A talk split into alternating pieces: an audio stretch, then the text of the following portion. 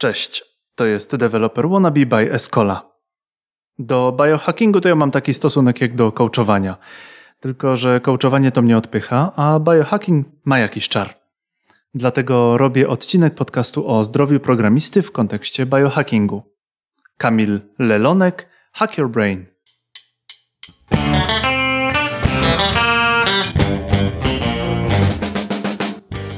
Programista pracujący w branży od 10 lat. Swoją drogę z developmentem rozpoczął od aplikacji mobilnych, potem tworzył serwisy webowe zarówno po stronie backendu w Elixirze, jak i frontendu w Vue.js. No i w końcu rozpoczął przygodę kierowania zespołami w roli team leadera, project managera, także CTO. Jest też dietetykiem pracującym z podopiecznymi od ponad 5 lat. Pomaga przedsiębiorcom, programistom, menedżerom z branży IT podnosić wydajność ich pracy umysłowej, wspiera deweloperów i liderów w codziennych wyzwaniach, w redukcji stresu, zwiększeniu poziomu energii i w utrzymaniu skupienia. W tym odcinku opowie, jak zoptymalizować swój styl życia, aby osiągać maksymalne rezultaty swojej pracy zawodowej, a przy tym przyczynić się do większych zarobków i większej ilości czasu dla siebie oraz najbliższych. Nie będzie czołobitności, bo aby mnie przekonać, trzeba mieć solidne argumenty. Porozmawiamy o ulepszeniu koncentracji, tym co się składa na termin biohacking i jakie proste rozwiązania możesz wprowadzić już po odsłuchaniu tego odcinka. Zostań z nami do końca, ponieważ Kamil przygotował prezent dla słuchaczy Developer Wannabe by Escola. Na końcu odcinka mówimy, jak uzyskać uniwersalny plan suplementacyjny w prezencie dla słuchaczy. Zero bullshitu, same konkrety. Taki był warunek nagrania tego podcastu.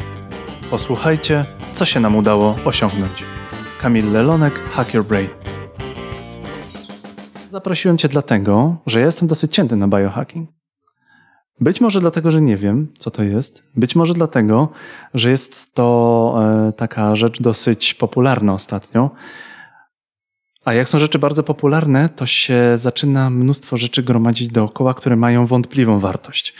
Dlatego wszystko, co z biohackingu do mnie dotrwało, dotarło, miało dosyć słabą wartość.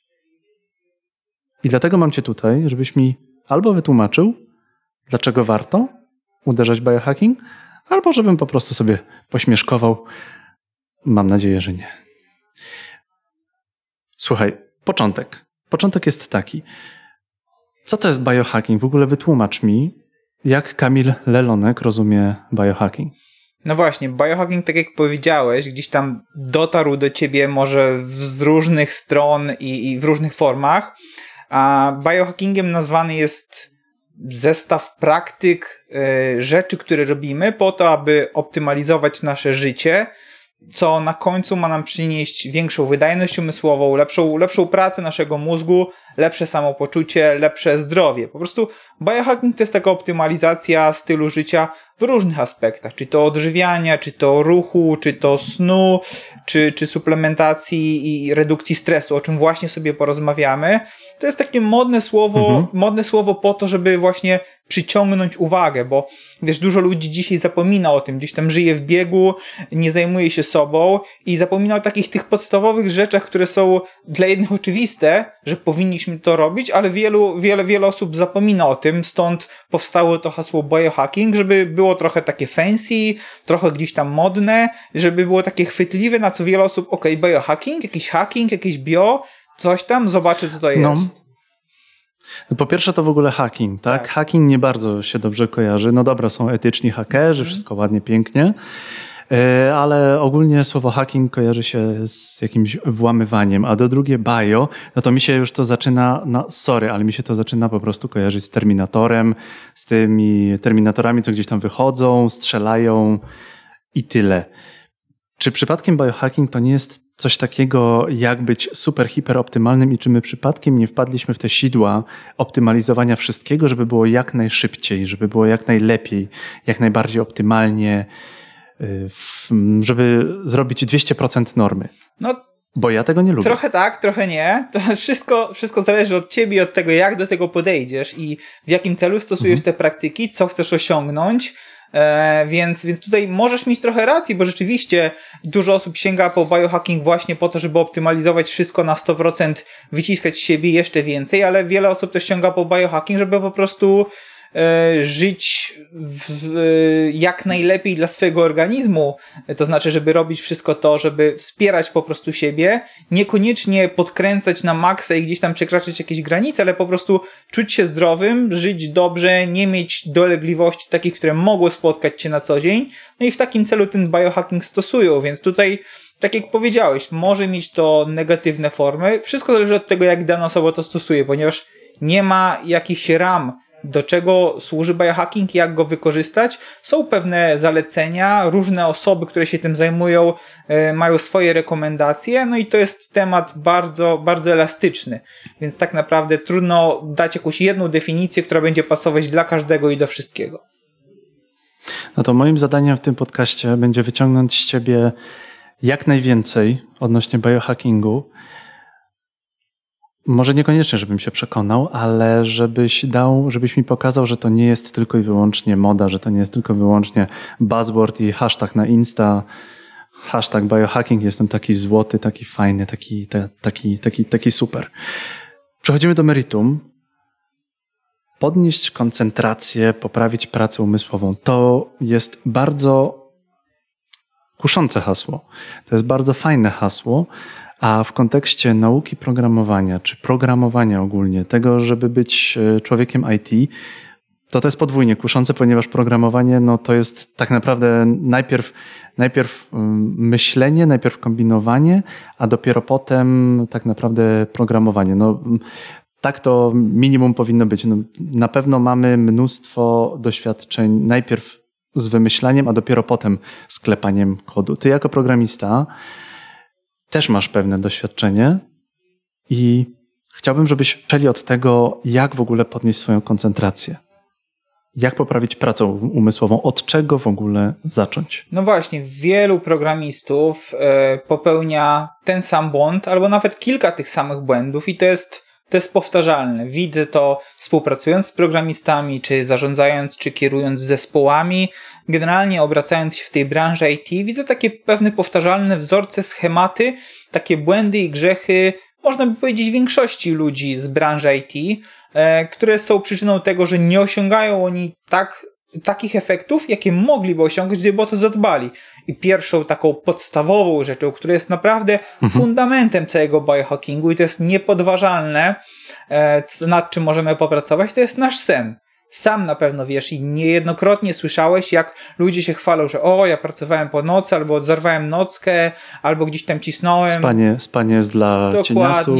jak... E, czy jak nie masz czasu, to śpi szybciej. No i generalnie tego typu rzeczy, gdzieś tam przechwalanie się, jak, jak to te noce e, zaniedbujemy, no to jest bardzo powszechne wśród programistów, a niestety bez tego nie jesteśmy w stanie optymalizować niczego w naszym życiu, no bo mając zaburzony sen, budując, nadbudowując sobie ten dług senny, to niestety tutaj narażamy nasz organizm na wiele chorób, dolegliwości, obciążamy znacznie nasz mózg, osłabiamy koncentrację w ciągu dnia, spowalniamy to, jak szybko się uczymy, pogarszamy sobie naszą pamięć, no i szereg e, nieprzyjemnych rzeczy e, serwujemy naszemu organizmowi. Więc tutaj sen będzie naprawdę mhm. fundamentem całego biohackingu.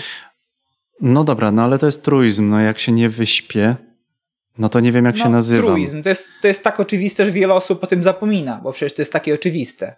A mimo to, wiesz, no, mhm. wiemy o tym, to jest oczywiste, no a dlaczego wciąż tyle osób nie śpi, nie dosypia, zarywa sen, skoro to jest takie oczywiste?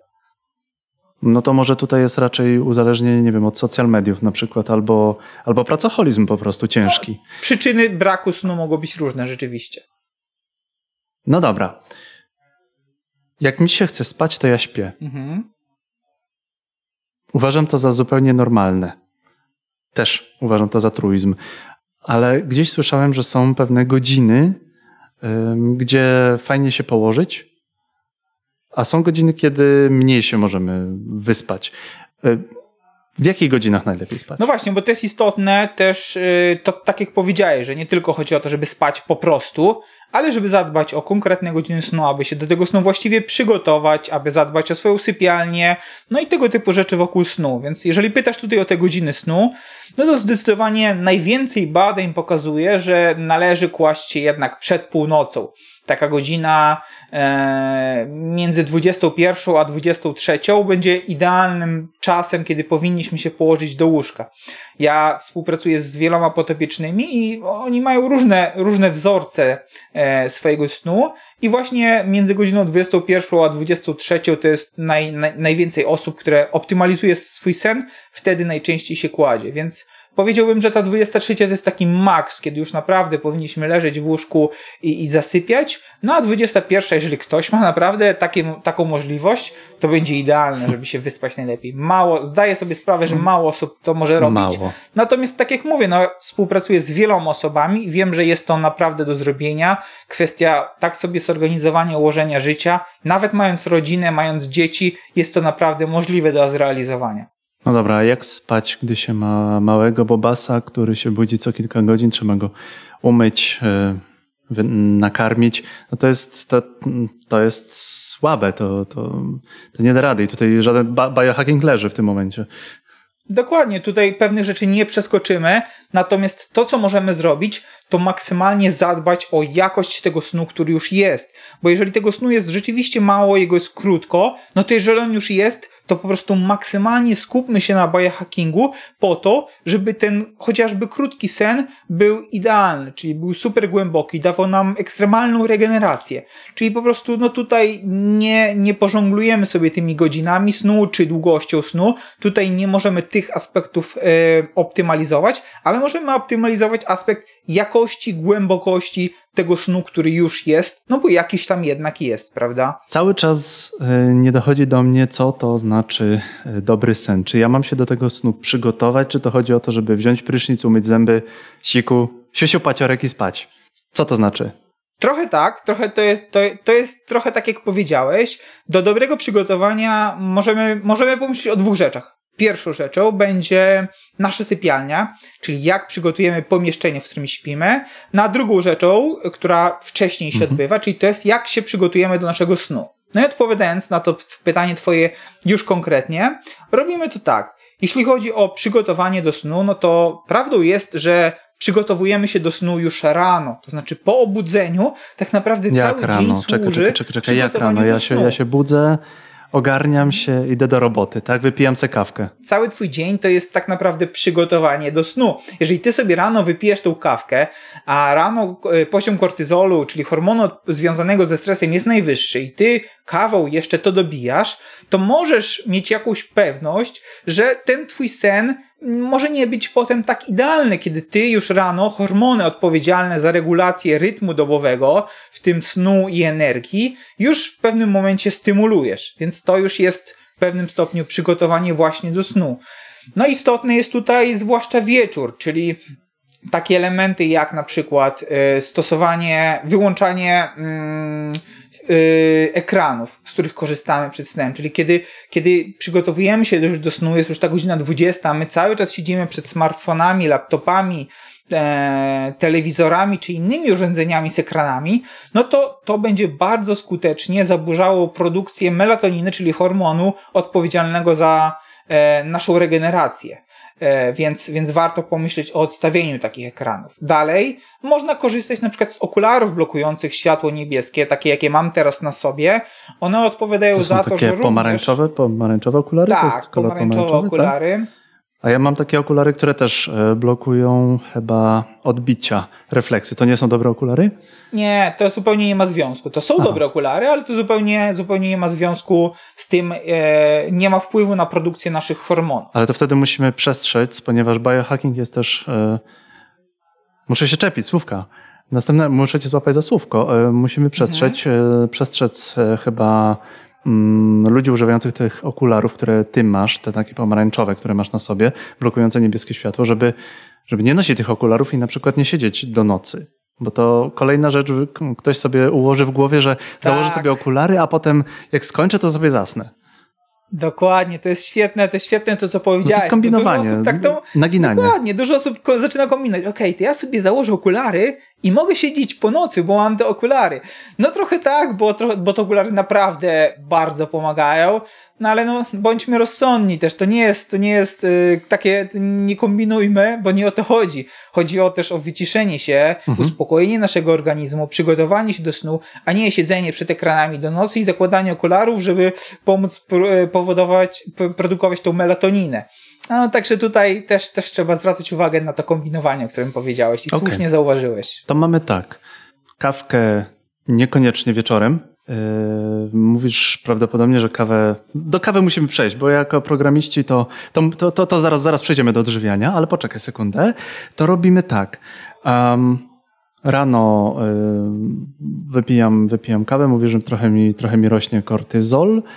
E, a tak naprawdę waż, najważniejszy jest wieczór, czyli mam się wyciszyć, odłożyć ekrany. E, ja dosyć często trenuję wieczorem, bo rano nie mam kiedy. Mogę? No, to niestety nie będzie, to nie jest najlepsze rozwiązanie, bo trening również podnosi poziom e, adrenaliny, noradrenaliny, poziom kortyzolu, powoduje to, że twój organizm jest pobudzony. Jeżeli twój organizm jest pobudzony, to znowu ta melatonina, o której już kilka razy powiedziałem, czyli hormon odpowiedzialny za właściwe przygotowanie się do snu, jej produkcja jest zaburzona, bo ty po prostu pobudzasz twój organizm, podnosisz sobie to tętno, zwiększasz częstotliwość pracy serca, więc po prostu przeszkadzasz temu, aby twój organizm się uspokajał, aby po prostu zaczął odpoczywać, już wchodził w ten, w ten, w ten stan, stan relaksu, uspokojenia snu. Jeżeli ty dobijasz go takimi rzeczami, jak właśnie kawa, o której powiemy, jak trening, o którym też powiemy, jak jakaś późna kolacja, też zaraz o tym wspomnimy. Jeżeli robisz te wszystkie rzeczy, które no nie służą snu, no to ten sen nie będzie idealny, nie będzie taki, jaki mógłby być, gdybyś zadbał o właściwe przygotowanie się do tego snu. Zaraz przejdziemy też do aktywności fizycznej, a ja bym chciał jeszcze e, pomyśleć o moim pokoju. O moim pokoju, w którym mhm. E, ja lubię sobie wywietrzyć przed snem. I tutaj na, nawiązuję do takiej sytuacji, gdzie kiedyś byłem w Stanach, na Alasce i zauważyłem, że ludzie z mhm. tych gorących krajów typu Dominikana bardzo, bardzo lubili spać w gorącu. Być może dlatego, że mają po prostu gorący kraj. A na Alasce no, niekoniecznie było, nawet, nawet, nawet zimą nie jest, nie jest e, bardzo, nawet latem nie jest bardzo ciepło. E, ja z kolei lubię sobie wywietrzyć e, i wiem, że gdzieś doszło do mnie, że sposób tam ogrzania łóżka albo temperatura w domu też ma pewien wpływ na sen, więc optymalizacja snu. Kiedy powinienem spać, to przed 23 no się położyć, no 21, 23. Tak? Przygotować się do snu tak. bez y, niebieskiego światła, bez y, większych treningów, bez kawy. Łóżko, pokój. Co ma być? No właśnie, pokój. Powiedziałbym, że cztery elementy są istotne, jeśli chodzi Dawaj. o pomieszczenie. Czyli tak, cisza, aby było w miarę cicho, to znaczy bez żadnych hałasów, ruchu ulicznego. Jeżeli możesz yy, w jakiś sposób wyciszyć to pomieszczenie, chociażby zamknąć okna, o czym powiemy, kiedy może być to złe, no to, to jednak byłoby spoko, żeby po prostu ten ruch uliczny do ciebie nie docierał, więc cisza. Mhm. Druga rzecz to ciemność. Zadbać o całkowitą ciemność, powyłączać jakieś diody, żarówki, gdzieś tam jakieś zegarki świecące, czy to jak masz na przykład na piekarniku, na mikrofalówce, czy masz ekspres do kawy, który gdzieś tam ci mruga, czy jakiś telewizor, gdzie ci świeci lampeczka. Wszystko to powyłączyć, żeby nic tam ci nie, nie świeciło, nie mrugało, nie błyskało w nocy. Więc tak, cisza, ciemność, to tak. Yy, trzy, to temperatura. Zadbaj o chłodne pomieszczenie, to o czym powiedziałeś, aby po prostu w chłodzie lepiej organizm wypoczywa, lepiej się regeneruje, lepiej śpi. Więc temperatura ta niska, w miarę niska jest istotna. Tak powiedzmy 16-18 stopni E, to, to, to by było idealne. No i to świeże powietrze, no tak jak powiedziałem, to się kłóci trochę z zamykaniem okna, żeby było cicho, mhm. Więc może warto sobie po prostu dobrze przewietrzyć, może nawet warto jakiś, e, zainstalować sobie jakiś oczyszczacz, odświeżacz powietrza e, w pomieszczeniu, żeby zadbać o, o, to, o to dobre jakościowo powietrze, bo to też będzie istotne. Czyli podsumowując, cicho, ciemno, chłodno i czysto to będą idealne warunki do spania cicho, ciemno, chłodno, czysto, yy, mało niebieskiego światła, wyłączyć monitory, nie obiadać się. Zaraz przejdziemy do odżywiania i do aktywności, Mhm. więc no, ja, ja, ja muszę. Przejdźmy do odżywiania. Ja muszę po prostu Dobra. e, przejść do odżywiania, bo sam jestem kawał chłopa i prawdopodobnie są pewne jakieś błędy, które popełniam. E, Pierwsza rzecz. Jak już mówiliśmy o kawie, to mi się aż po prostu wyrywa. Ja lubię kawę i lubię wypić sobie rano. Mm, Nie lubię. Był moment, że piłem kawę po prostu namiętnie cały czas i, i mogłem wody nie pić, a kawę bym chętnie wypił.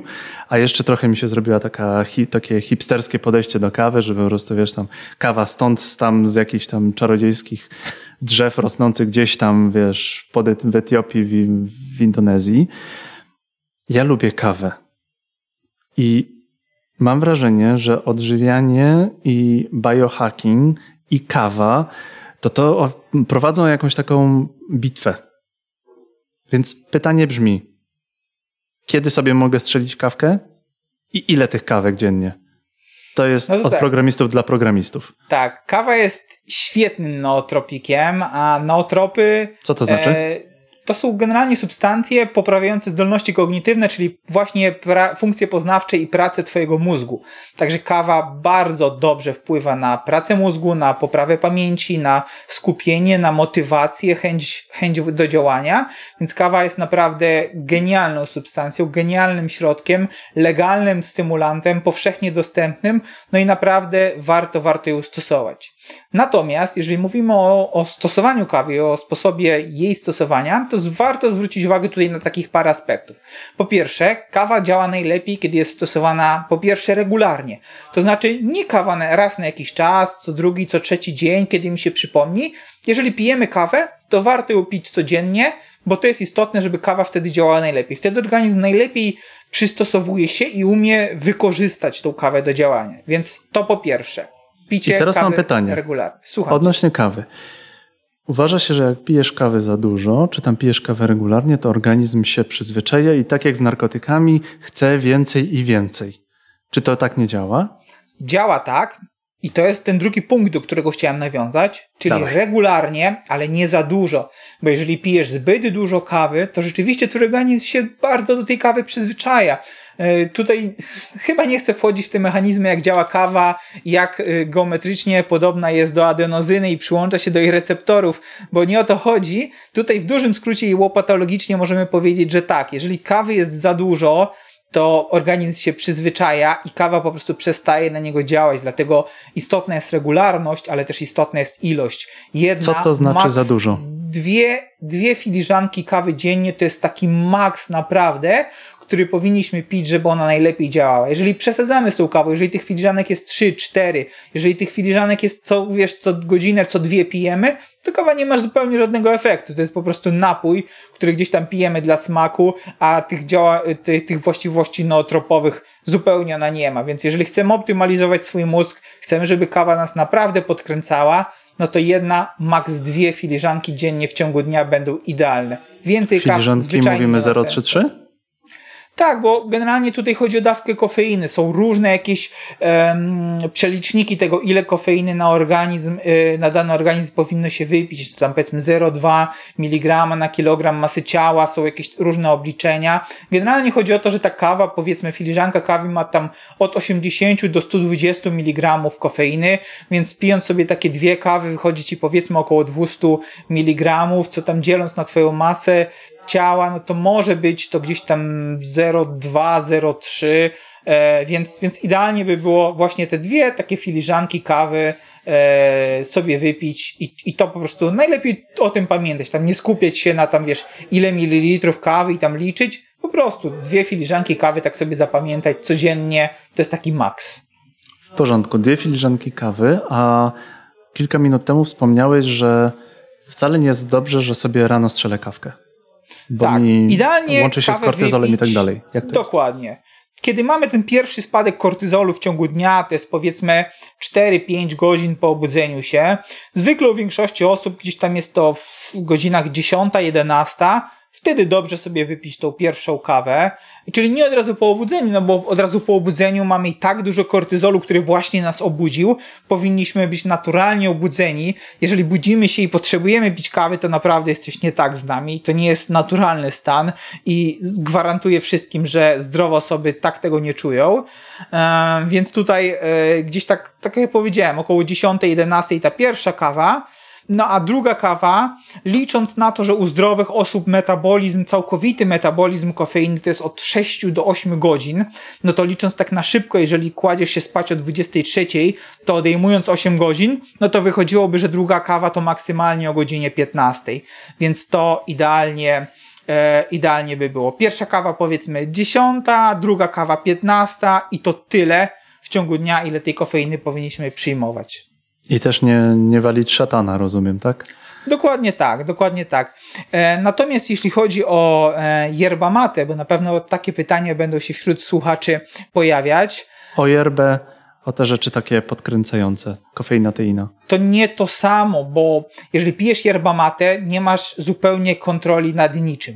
Nie wiesz, ile kofeiny spożyłeś, nie wiesz, w jakiej, jakiej ilości, w jakiej dawce, nie wiesz, e, jak często to spożywasz, bo yerbę matę sobie zaparzasz i sobie sączysz przez cały dzień. Zupełnie nie kontrolujesz tego. Kiedy pijesz filiżankę kawy, to wiesz, że wypijesz ją o 11 i to była jedna filiżanka. Druga filiżankę pijesz o 15 i wiesz, że to była druga filiżanka. Tej kawy nie pijesz przez cały dzień, nie dostarczasz cały czas kofeiny do organizmu, dajesz organizmowi szansę na metabolizm tej kofeiny, na metabolizm tej kawy. Jeżeli ty sączysz yerba mate przez cały dzień, to zupełnie nie wiesz o niczym. Nie wiesz, ile tej yerba mate wypiłeś, ile tam było tej kofeiny, e, nie wiesz w jakich dawkach, nie wiesz, kiedy ona się zmetabolizowała, bo ty co chwilę dostarczasz ją do organizmu, więc yerba mate, mimo że ma dużo rzeczywiście walorów zdrowotnych, jakichś tam witamin, e, antyoksydantów, tego typu rzeczy, to ja yerba mate jest, nie jestem zupełnie zwolennikiem, bo, bo naprawdę żadnych efektów nootropowych nie uzyskasz, dlatego że nie masz kontroli nad, nad podażą tej kofeiny z yerba mate. Już tak przeszliśmy, mówiliśmy o odżywianiu i przeszliśmy od razu do, do kawy. No jak prawdziwy programista, z jednej strony wlewa kawę, z drugiej strony wychodzi kot, ojejku, jak jest fajnie. Standardowy programista, może inaczej, stereotypowy programista to jest kawał chłopa, trochę pryszczaty, siedzi gdzieś tam głęboko w jakiejś, e, w jakiejś piwnicy i wcina pizzę. No już te standardy się zmieniają, ale powiedzmy... Na szczęście. Na szczęście, tak? Siłą rzeczy, jeżeli, wiesz co, tutaj mam takie wrażenie, że dosyć często programiści to wcale nie są bardzo biedne osoby, które sobie mogą pozwolić również na jakieś jedzenie i bardzo często to jedzenie jest im przywożone, więc to przywożone jedzenie nie zawsze jest zdrowe. Bo często, a tam se machnę burgera, a tam coś, a ta pizza przyjedzie, no fajnie jest, ale to nie jest do końca według mnie nawet ja wiem, że to nie jest zdrowe. Na co zwrócić uwagę? Kawę omina, ominęliśmy, kawę już wiemy o co chodzi. Na co zwrócić uwagę w swojej diecie, drogi programisto? No na pewno na to, żeby ta dieta nie była przetworzona. Czyli generalnie pomijając ten aspekt, jaka to ma być dieta, no bo też, pewnie, też będą pewnie pytania, jaka dieta jest najlepsza. Natomiast tutaj warto zwrócić uwagę na to, żeby ta dieta była nieprzetworzona, czyli żeby nie jeść rzeczy, żeby nie jeść rzeczy znaczy? z opakowań, takich rzeczy, które mają skład. Jeżeli wiesz, kupujesz marchewkę, no to niech to będzie marchewka. Co tam jest w składzie? Jest w składzie marchewka. Jeżeli kupujesz mięso, no to ma być to mięso, gdzie w składzie jest 100% mięso, a nie kupujesz jakieś tam parówki, które mają 20 składników. No i tak dalej. Nie kupujesz po prostu rzeczy, które na opakowaniu mają całą listę składników, barwników, polepszaczy, konserwantów, wzmacniaczy smaku i tego typu rzeczy, gdzie masz po prostu całą listę, całą listę składników. Chodzi o to, żeby dieta była ekstremalnie prosta. Ty możesz łączyć ze sobą te proste produkty, ale łącz właśnie ze sobą produkty jednoskładnikowe. Niech produkty po prostu nie mają składu. Kupujesz warzywo, niech będzie to warzywo kupione przez ciebie, a nie jakaś sałatka, która jeszcze ma jakieś tam masę dodatków. Jak zaczynasz czytać to opakowanie, to pół nas nawet nie wiesz, nie wiesz co tam chodzi. Więc generalnie... No i Mendelejew się pojawia, tak? Dokładnie. Istotne jest to po prostu, żeby... To jest najprostsza i taka mega uniwersalna reguła. Znowu powiemy, że truizm, ale truizm, popatrz, co wszyscy jedzą, e, to jest takie oczywiste, a, a, a, a skoro, skoro wiadomo, wszyscy wiedzą, co jeść, to dlaczego większość społeczeństwa jest otyła, nie? Mhm. I, i tutaj, tutaj, tutaj mówimy o takich rzeczach, więc generalnie niech to jedzenie nie ma składu, niech to jedzenie będzie po prostu yy, jednym elementem, który jesz, to znaczy jak jesz warzywa, to weź te warzywa, kup sobie pojedynczo, czy ewentualnie mieszankę warzyw, ale upewnij się, że tam nie ma jakichś dodatków pomiędzy tym, jakichś sosów, yy, kremów i rzeczy, których po prostu nie jesteś w stanie zidentyfikować, yy, co czym jest. No ale teraz poczekaj, bo ja lubię sobie coś przygotować. To znaczy, że co, mam sobie przygotować, nie wiem, niech to będzie gulasz, yy, dorzucę warzyw, żeby było zdrowiej. To co, mam, te, mam takich rzeczy nie robić? Mam, mam się żywić surową marchewką? Masz robić jak najbardziej, jak najbardziej gulasz świetna opcja, tylko gulasz z jakim sosem chcesz zrobić? Czy chcesz wsypać do gulaszu sos z torebki, czy chcesz po prostu, żeby mieszanka warzyw i mięsa plus sól, sól i pieprz do smaku? Nie no, najlepiej, w- najlepiej w tym momencie to zrobi no sauté, no to co wyciągnie się z jedzenia, to będzie, to będzie smaczniejsze. Otóż to, otóż to gulasz spoko, bardzo spoko. Burger, tak jak mówiliśmy, też spoko, tylko weź zrób tak, żeby to po prostu nie było składników, które mają gdzieś tam całą, całą listę e, tego, co w nich siedzi, czyli niech ten gulasz będzie naturalnym gulaszem, a nie sos z torebki. A jak jest z dietami typu wege, wegańskie? One niezaprzeczalnie są zdrowe, tylko jaki to w takim razie ma wpływ na filozofię brain hackingu? No właśnie, powiedziałeś filozofia, ja chciałem powiedzieć filozofia, bo teraz z tego co patrzę, to wiele diet to jest po prostu jakaś taka filozofia, są jakieś takie kulty, są, porobiły się pewne grupy dietetyczne, gdzie jedni są zwolennikami tego, dru, drudzy tego. E, powiem tak, jeżeli tak naprawdę, jeżeli nie mamy żadnych dolegliwości zdrowotnych, jeżeli na nic nie chorujemy, e, to, to nie musimy ani stosować żadnej konkretnej diety, ani nie musimy liczyć kalorii, po prostu liczy się jakość pożywienia. Czy to my sobie wybierzemy taką dietę czy inną, dopóki ona będzie nam służyć, nie, nie powodować niedoborów, będzie zwyczajnie dla nas dobra, to po prostu tego możemy się trzymać. Jest oczywiście część diet niedoborowych, Są, są diety, które po prostu gdzieś tam ten, ten- rozkład makroskładników no niestety y, mają, mają niewłaściwie zbilansowane są. Mm, No ale generalnie tutaj, tak jak powiedziałem, chodzi bardziej o jakość produktów niż o konkretną dietę, czy nawet liczenie kalorii, więc w kontekście diety, jeśli miałbym wybrać jakąś dobrą dietę dla programistów, to myślę, że dobrym wyborem będzie dieta niskowęglowodanowa. Z tego powodu, że węglowodany e, łatwo nam zjeść dużo węglowodanów. E, nadwyżka węglowodanów będzie szybko prowadzić do e, nadmiaru kilogramów, zwłaszcza jeżeli się nie ruszamy, no bo nie ukrywajmy, pracując na stanowiskach umysłowych, pracując Siedzimy. jako programiści, większość czasu spędzamy na siedząco, dokładnie. Siedzimy dojeżdżając do pracy, siedzimy w komunikacji, siedzimy w samochodach, siedzimy na spotkaniach, siedzimy kilkanaście godzin dziennie, więc tutaj niech ta dieta po prostu nie będzie bogata w węglowodany, które są oczywiście świetnym makroskładnikiem, ale w momencie, kiedy dużo trenujemy, kiedy naprawdę bardzo dużo się ruszamy, kiedy tych jednostek w ciągu dnia mamy nawet kilka, to jest super opcja, ale dla programistów jednak tutaj musimy się skupić na dietach niskowęglowodanowych, bardziej zadbać o podaż białka, bardziej zadbać o podaż zdrowych tłuszczy, a mniej skupić się na tych mąkach, pieczywach, ryżach, makaronach, kaszach, frytkach, e, których jest tak niestety dużo w naszej diecie, tym bardziej łącząc te węgl- wysokie węglowodany z wysokimi tłuszczami, to jest szybka droga do otyłości, do miażdżycy, do cukrzycy, na co niestety wiele programistów gdzieś tam wcześniej czy później się z tym Co to boryka. znaczy em, dobre tłuszcze? Wspomniałeś. Dobre tłuszcze to przede wszystkim nasycone tłuszcze e, zwierzęce, czyli tłuszcze pochodzące właśnie z tłustych mięs. E, Wiele, wielu potopiecznych, którzy się do mnie zgłasza, ma problem po pierwsze z cholesterolem, ma problem z testosteronem, a cholesterol jest prekursorem testosteronu i te osoby mają w swoich dietach zbyt mało tłustych mięs. Okazuje się, że tłuste mięsa, takie jak żeberka, golonka, boczek, karkówka, gdzie dużo osób mówi, o kurczę, tłuste mięsa to tłuszcz, to, to powoduje tycie. Zupełnie tak to nie działa. Ten tłuszcz pokarmowy ten, ten, ten cholesterol pokarmowy zupełnie nie przekłada się na negatywny wpływ na cokolwiek w naszym organizmie. I powiedziałbym, że właśnie jest to w niedoborze, bo wiele osób nie spożywa tłustych mięs, nie spożywa mało jaj, potem te poziomy cholesterolu są niskie, poziomu cholesterolu są niskie, poziom testosteronu jest niski, poziom testosteronu jest niski, jest spadek jakości życia, spadek samopoczucia. I generalnie tak to wygląda w bardzo, bardzo wielu przypadkach, z którymi się spotykam. Więc to jest dość problematyczne. Ja polecam zwrócić na to uwagę. Więc tutaj te tłuszcze nasycone zwierzęce to raz. Drugi, drugie źródło dobrych tłuszczy, no to na pewno tłuste ryby. E, tłuste ryby takie jak powiedzmy łosoś, makrela, sardynki, szprotki. Natomiast muszą być to ryby dobre jakościowo, no bo to nie sztuka kupić sobie łososia czy makrelę, która będzie zatruta e, metalami ciężkimi, bo takie ryby są świetnymi czyścicielami mórz i oceanów, co niestety skutkuje tym, że kiedy je jemy, to wszystkie te metale ciężkie, które one wyczyściły z tego morza, my spożywamy. Więc warto zadbać po prostu o dobre, jakościowe źródło ryb.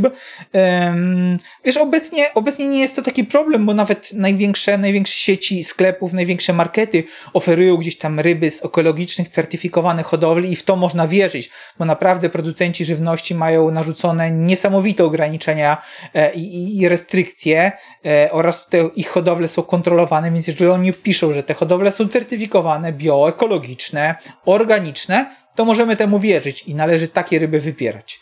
E, dalej, jeżeli mówimy o zdrowych tłuszczach, no to na pewno tłuszcze roślinne, takie jak e, awokado, oliwa e, czy oliwki, olej kokosowy, to będą świetne tłuszcze, więc warto się na tym, na tym skupić. Czyli tak jak jeszcze raz, tłuste mięsa, jaja, ryby, no i tłuszcze roślinne, ale tutaj właśnie olej, olej z wiesiołka, e, olej z ogórecznika, olej z czarnuszki, e, olej, oliwa z oliwek, olej kokosowy i, i awokado. Będą świetnymi tłuszczami, dobrymi dla naszego mózgu, dla naszego mm, organizmu. Jeszcze w temacie, w temacie jedzenia to zauważyłem, że moi koledzy programiści jedzą nierówno.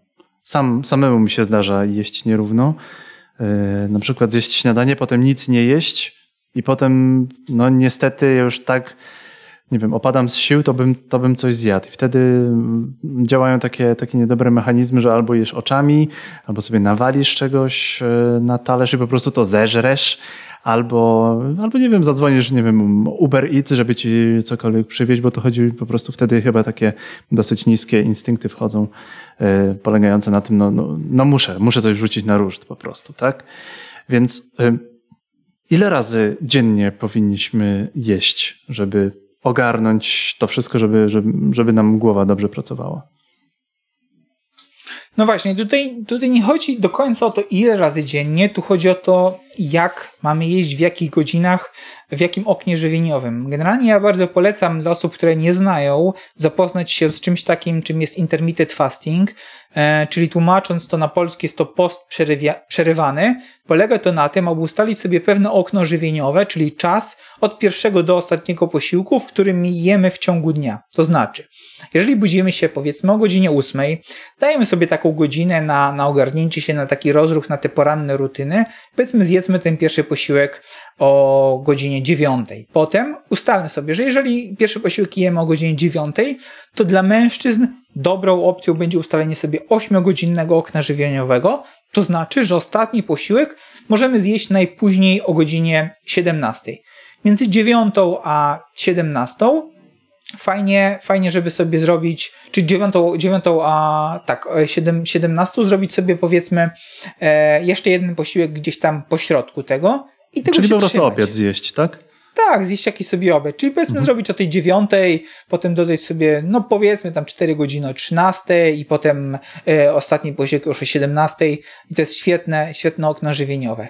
E, część osób lubi popołudniowe okno żywieniowe, to znaczy wstaje sobie rano, a pierwszy posiłek zje dopiero o godzinie 12, drugi posiłek powiedzmy o 16, a trzeci, czyli kolację o godzinie 20, co też jest genialną opcją. Należy tylko zwrócić uwagę na to, żeby nie jeść zbyt późno przed snem, bo jeżeli zjesz godzinę, kolację o godzinie 20 i kładziesz się o 23, to jest jeszcze spoko, ale jeżeli zjesz o 22 i kładziesz się już o 23, no to większość czasu, który ty poświęcasz na sen, będzie przeznaczone tak naprawdę na trawienie. Twój organizm nie będzie miał szansy się regenerować, nie będzie miał szansy odpocząć, bo on będzie zajęty w nocy trawieniem.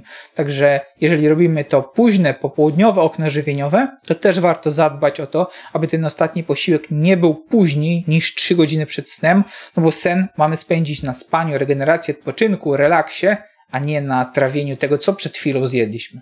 A to jest bardzo, bardzo niedobra e, rzecz, ponieważ wielu z nas po prostu lubi, wiesz, jak misio, się najeść, a potem, a potem pójść, pójść spać.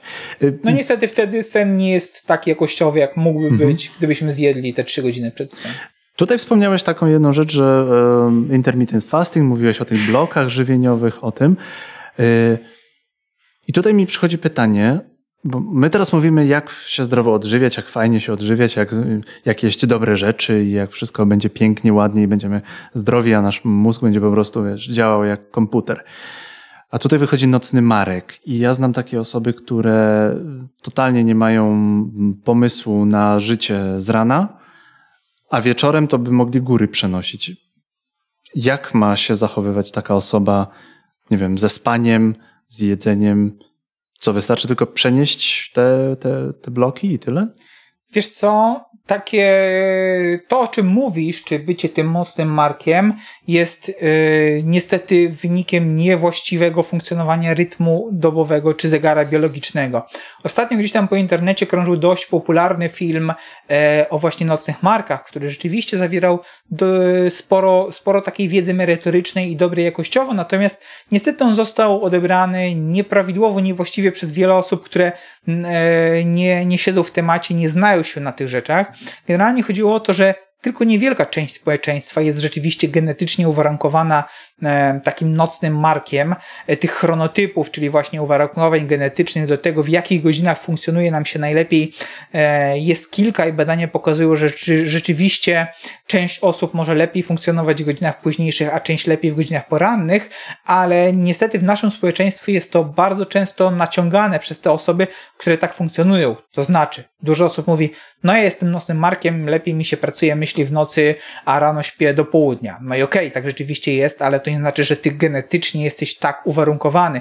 Bardzo często okazuje się, że ktoś przychodzi do mnie taki potopieczny, on mówi, że no, Kamil, ja chodzę spać o pierwszej, drugiej, trzeciej, ja tak mam i ja tak mam od 20 lat i ja jestem tak genetycznie uwarunkowany. Ja mówię, dobra, spokojnie zobaczymy. Potem my nad tym pracujemy, wrzucam odpowiednią su suplementację, stosujemy te wszystkie praktyki biohackingowe i on po kilku miesiącach mi pisze, że on sobie nie wyobraża spójść spać później niż o 22, a wstaje rano o 5, 6 i on ma mega power do pracy, siada i robi, gdzie wiesz, przez 20 lat do tej pory on o 12 się budził i był nie do życia do godzin wieczornych, więc tutaj jest to mega istotne, żeby sprawdzić, czy rzeczywiście tak mamy.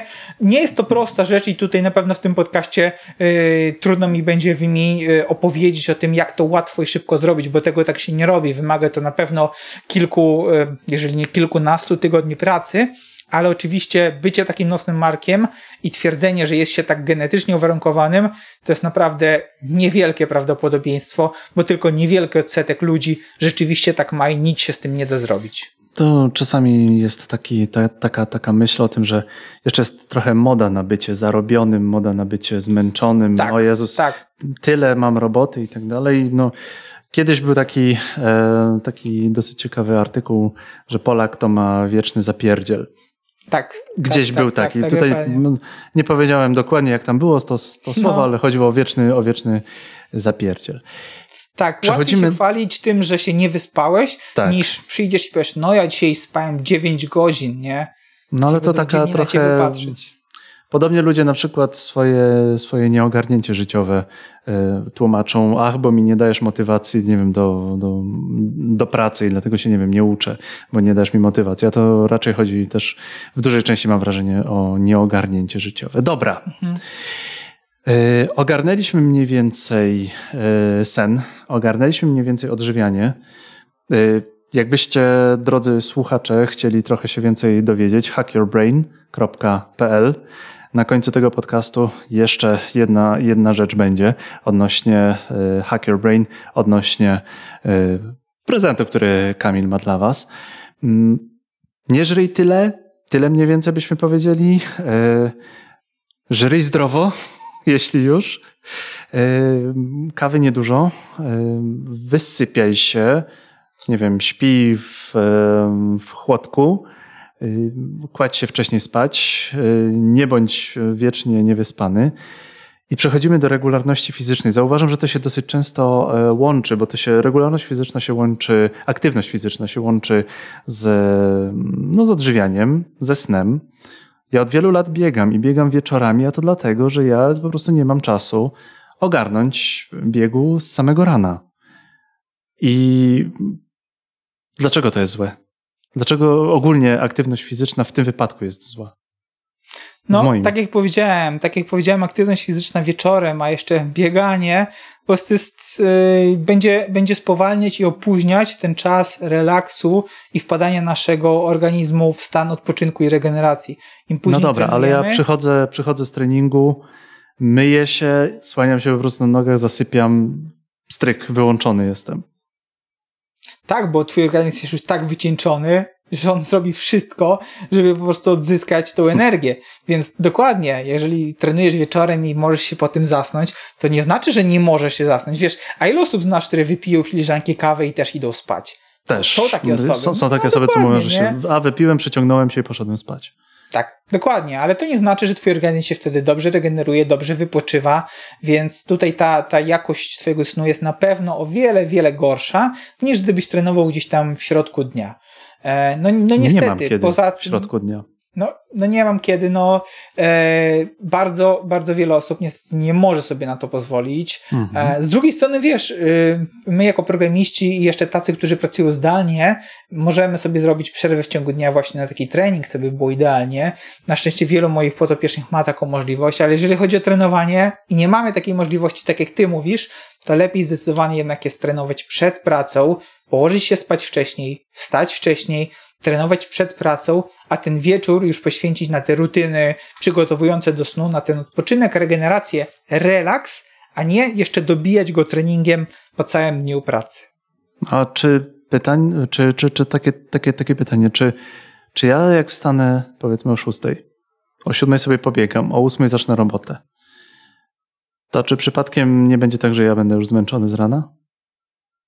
No nie, bo trening poranny da ci, powinien w teorii, jeżeli jesteś mhm. zdrowy i nic tobie nie jest, to powinien w teorii dać ci właśnie więcej energii do pracy. I zwłaszcza y, wiele osób mówi o tym, że jak on pójdzie rano, wstaje, jest gdzieś tam może nie, nie jeszcze nie do końca obudzony, ale pójdzie sobie na siłowni, zrobi jakiś tam crossfit, czy jakiś tam trening, czy na skłosza się umówi e, i, i zrobi to ten ruch z rana, to potem jest moc przez cały dzień. Po prostu takie pobudzenie, taki kop e, taki, takie wystrzelenie z energii rano daje ci energię na cały dzień. Jeżeli ty po treningu rannym czujesz się nie do życia przez cały dzień, no to tutaj problem jest gdzieś tam z gospodarką właśnie na pewno, na pewno kortyzolu, gdzieś tam z pracą nadnerczy, produkcją adrenaliny, noradrenaliny, no i wtedy to jest poważniejszy problem, którym się trzeba zajmować, niż to, yy, żeby martwić się, kiedy tam potrzeba trenować.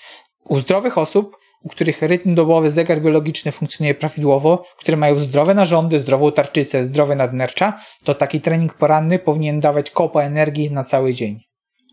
Przejdźmy do, przejdźmy do e, aktywności fizycznej. Aktywność fizyczna jest to również, e, może inaczej wróćmy do aktywności fizycznej. Aktywność fizyczna to jest również, mm, to jest oczywiście odżywianie, o którym mówiliśmy, ale nie powiedzieliśmy jeszcze o wodzie. Ile tej wody mam dziennie pić? Dużo osób zapomina o tym, dużo osób nie kontroluje tego i potem okazuje się, że tej wody jest ekstremalnie mało w ciągu dnia. Mhm. Minimum to jest naprawdę półtora, dwa litry wody dziennie. To jest coś, co powinniśmy wypijać w ciągu całego dnia. Czyli mieć codziennie butelkę półtora litrową, która pod koniec dnia powinna być pusta. I tu nie chodzi, nie chodzi o to, że wypijemy sobie gdzieś tam dodatkowo kawę, herbatę, bo to nie powinniśmy wliczać tego w bilans płynów, dlatego że czasem kawa, herbata, soki mogą działać diuretycznie, czyli odwadniająco nasilać wydalanie wody z naszego organizmu. Także tutaj chodzi o czystą wodę, czyli zaopatrzając się w taką butelkę, półtora litrową butelkę każdego dnia codziennie, ona wieczorem powinna być pusta, niezależnie od tego, ile tam gdzieś herbat i kaw po drodze wypijemy. Okej. Okay. To jeszcze do, jeszcze do aktywności fizycznej. Mhm. Ile razy w tygodniu powinienem trenować, żeby zachować dobre zdrowie? No i tak naprawdę im częściej, tym lepiej, z tego powodu, że e, my jako programiści, osoby pracujące umysłowo w trybie siedzącym, tego ruchu i tak mamy bardzo mało. Większość naszego czasu to jest czas spędzony na siedzeniu, także idealnym by byłaby codziennie jakąś aktywność sobie wrzucić. Jeżeli nie mamy możliwości e, trenować regularnie, chodzić na siłownię czy na jakieś zajęcia, no to niech to będzie spacer do pracy, do biura, gdziekolwiek tam, tam pracujemy. Jeżeli pracujemy z domu, niech to będzie wyjście, e, przejście się na, na, na, na spacer gdziekolwiek, niech ten ruch będzie każdego, każdego dnia. Jeśli chodzi o taki trening, naprawdę trening silny, intensywny, no to powiedziałbym, że 3-4 razy w tygodniu to będzie takie optymalne, żeby naprawdę się zmachać, zajechać, mocno zmęczyć i żeby to było optymalne, ale tak jak mówię, każdego dnia trzeba zadbać o tą minimalną ilość ruchu, czyli o ten 30-minutowy, no godzina to by było idealnie, żeby ten spacer robić, plus tak jak mówię, 3-4 takie treningi mocne, intensywne w ciągu tygodnia, to jest coś, co gdzieś tam utrzyma nas przy zdrowiu, oczywiście nie tak, jakbyśmy się ruszali o wiele, wiele więcej, no ale no tutaj patrzmy na, na realia. Siedzimy przez większość czasu, pracujemy przed komputerem, no także za bardzo tutaj nie wykombinujemy. Także mówię, mhm. wciskajmy ten spacer, spacerujmy, chodźmy na piechotę tak dużo, jak to się tylko da, plus jakiś taki trening regularny 3-4 razy w tygodniu będzie super opcją. O poranku, rozumiem. Strasznie mi chcesz przebudować życie i strasznie mi się to nie podoba. Eee, kurde. Jaki jest najlepszy rodzaj treningu? Wspominałeś crossfit, ale crossfit jest dla hipsterów. Ja nie bardzo lubię crossfit. Co jeszcze tak, mogę no, robić? No niestety treningi o niskiej intensywności, długotrwałe będą słabe dla naszego organizmu w kontekście e, gospodarki hormonalnej, w kontekście naszej wagi, e, w kontekście zdrowia i dotlenienia naszego organizmu. Jeżeli mówimy o takich rzeczach jak jakieś długotrwałe jazdy rowerem, pływanie czy bieganie, taki jogging, truchtanie, nie będzie, nie będą to super aktywności fizyczne, bo one nie pobudzają, nie stymulują naszej gospodarki hormonalnej do właściwej pracy. One spalają kalorie tylko podczas tego treningu, kiedy je uprawiamy, czyli po prostu, żeby spalić więcej kalorii, musimy dłużej biegać. E, tutaj fajną opcją będą takie treningi interwałowe, treningi dynamiczne, czyli crossfit, trening na siłowni, gra w tenisa, gra w squasha, jakieś interwały biegowe, interwały na basenie, interwały podjazdy na rowerze to będzie super opcja. Natomiast jeżeli to jest taki długotrwały, monotonny, jednostajny trening, to żadnych korzyści dla naszego organizmu nie przyniesie. No może oprócz tego, że rzeczywiście na świeżym powietrzu gdzieś tam się dotlenimy, ale poza tym dla masy mięśniowej, dla tkanki tłuszczowej, dla gospodarki hormonalnej to przynosi praktycznie znikome, nawet zerowe efekty. Ja zacząłem biegać, bo ja zacząłem być dosyć nerwowym człowiekiem. No jak zacząłem już tak naprawdę na, na serio, na serio e, dorosłe życie, dochodziło mnie, dochodziły do mnie rzeczy stresujące. Ja tym, ja bieganki, moje bieganie to jest też w dużej części rozładowanie stresu, z czego ja się niezwykle cieszę, bo po ciężkim dniu ja się po prostu lubię przebiec, zmęczyć, a potem pójść spać.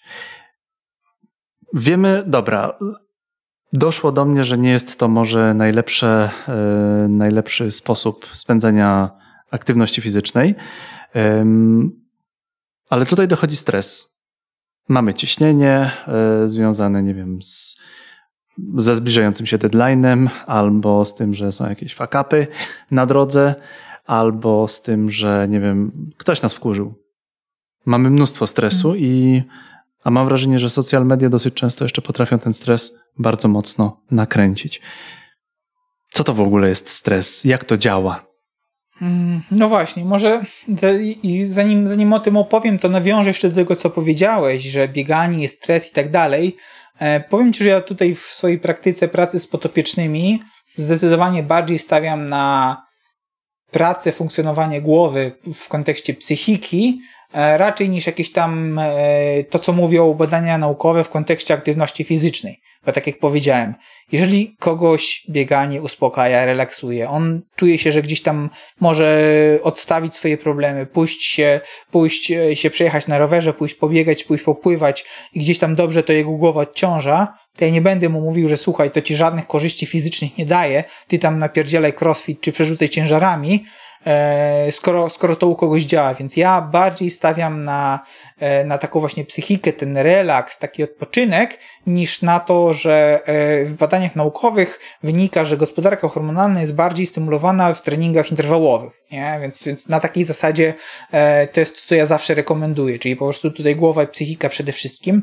A jeżeli chodzi o stres, o to, co pytałeś, no to stres to jest generalnie odpowiedź organizmu, reakcja organizmu na bodźce pochodzące czy to z wewnątrz, z otoczenia, czy to z zewnętrznego stanu organizmu, takiego jak zmęczenie, niedospanie, przetrenowanie. Czyli to jest, to jest po prostu to, jak organizm reaguje na, e, na wszystkie bodźce, które do niego docierają, jak reguluje swoją pracę, swoją gospodarkę hormonalną, pracę swoich narządów, ze względu właśnie na te czynniki, czy to zewnętrzne, czy tak jak powiedziałem, także wewnętrzne, więc e, to kluczowe jest, jak my na ten stres reagujemy.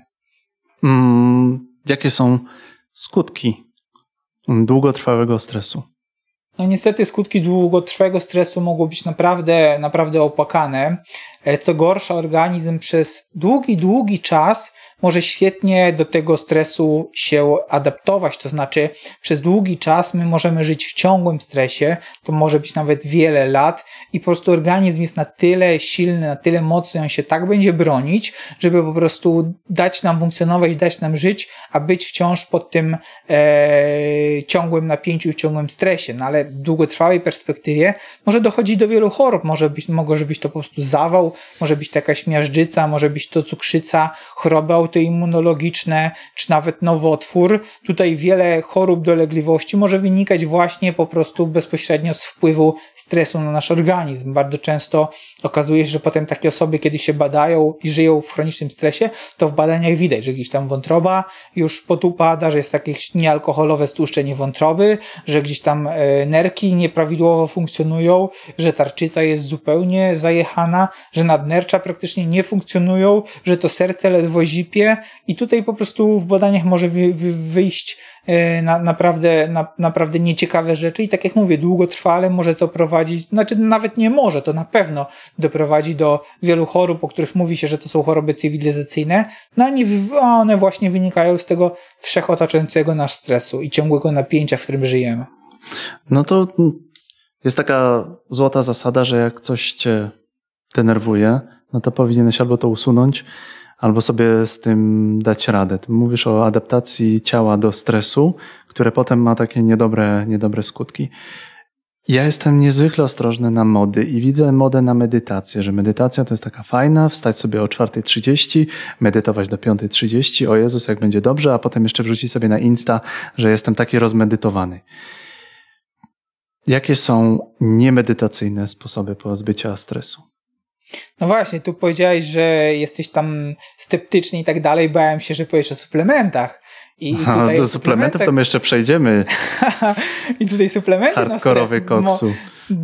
Tutaj suplementy na stres mogły być bardziej kontrowersyjne, natomiast jeśli chodzi o medytację, to, jest, to powiem Ci, że to jest świetna metoda redukcji stresu. Powiedziałbym, że to jest jedna z najlepszych praktyk, jakie możemy wykonywać do, do redukcji stresu. I tutaj przez medytację wiele osób rzeczywiście może ją gdzieś tam negatywnie kojarzyć z pewną duchowością, e, z religią, z jakimś takim e, z, też z buddyzmem, czy, czy, czy z wiarą w cokolwiek. Natomiast przez medytację w kontekście redukcji stresu, ja tutaj myślę zupełnie jako techniki, praktyki oddechowe, czyli właściwe oddychanie, oddychanie przepłonowe, czy metoda Wima Hofa, która ostatnio stała się właśnie bardzo modna, jest świetną opcją. Taki świadomy oddech, skupienie się na oddechu, oddychanie we właściwy sposób. Tutaj też w podcaście mi trudno o tym opowiedzieć, ale yy, myślę, że na YouTubie każdy znajdzie sobie gdzieś tam właściwe materiały oddychania przepłonowego w celu redukcji stresu. Tutaj medytacji zupełnie nie wiążmy z aspektem duchowym, religijnym,